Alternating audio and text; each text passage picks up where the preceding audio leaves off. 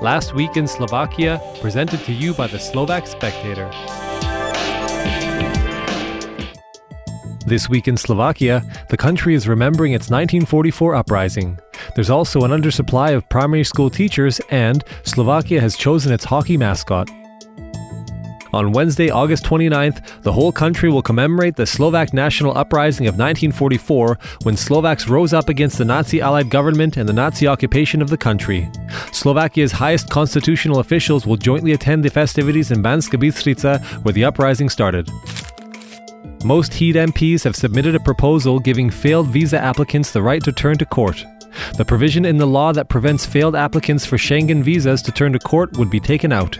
The amendment seeks to harmonize the Slovak legislation with EU laws. The school year starts on Monday, but Bratislava schools are still in need of more than 250 teachers for the first stage of primary schools. They lack qualified foreign language teachers who are able to find better paying jobs in the capital. As a result, those who are interested in the open positions are usually close to retirement age or those living outside of Bratislava. The ruling coalition did not agree with the new appointment of the police corps president. Interior Minister Denisa Sakova's proposal was to be passed by the cabinet last week, but was withdrawn due to Most-Híd's reservations. They said that they want to pass a proposal which will be able to be supported in the parliament. Former Foreign Minister Jan Kubiš told the SME Daily that after the end of his mission as the special representative and head of the United Nations Assistance Mission in Iraq, he would consider running for Slovak president. If he decides to run, he wants to do it as an independent candidate rather than for the ruling Smer party. The upcoming municipal elections will cost the state nearly 9 million euros. The Interior Ministry will contribute nearly 7.5 million from its budget, while the Statistics Office will pay the remaining 1.5 million. The money from the Interior Ministry will go to the members of the election committees and to the printing of ballots, information materials, and other election related forms. The money from the Statistics Office will be used to secure the processing of the election results. Foreigners are also eligible to vote in the elections, but only if they have permanent residence.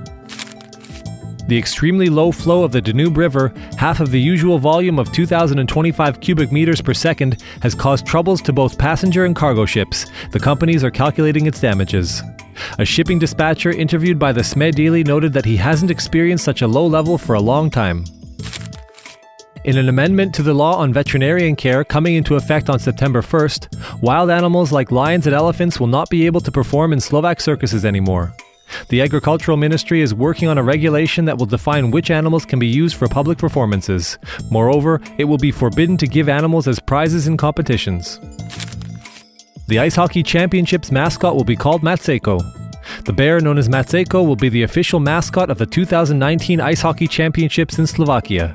The bear, who sports a shepherd's belt and hat, got his name in a vote on the official Facebook page of the championship. Thanks for listening. For more Slovak news you can trust, go to spectator.sk.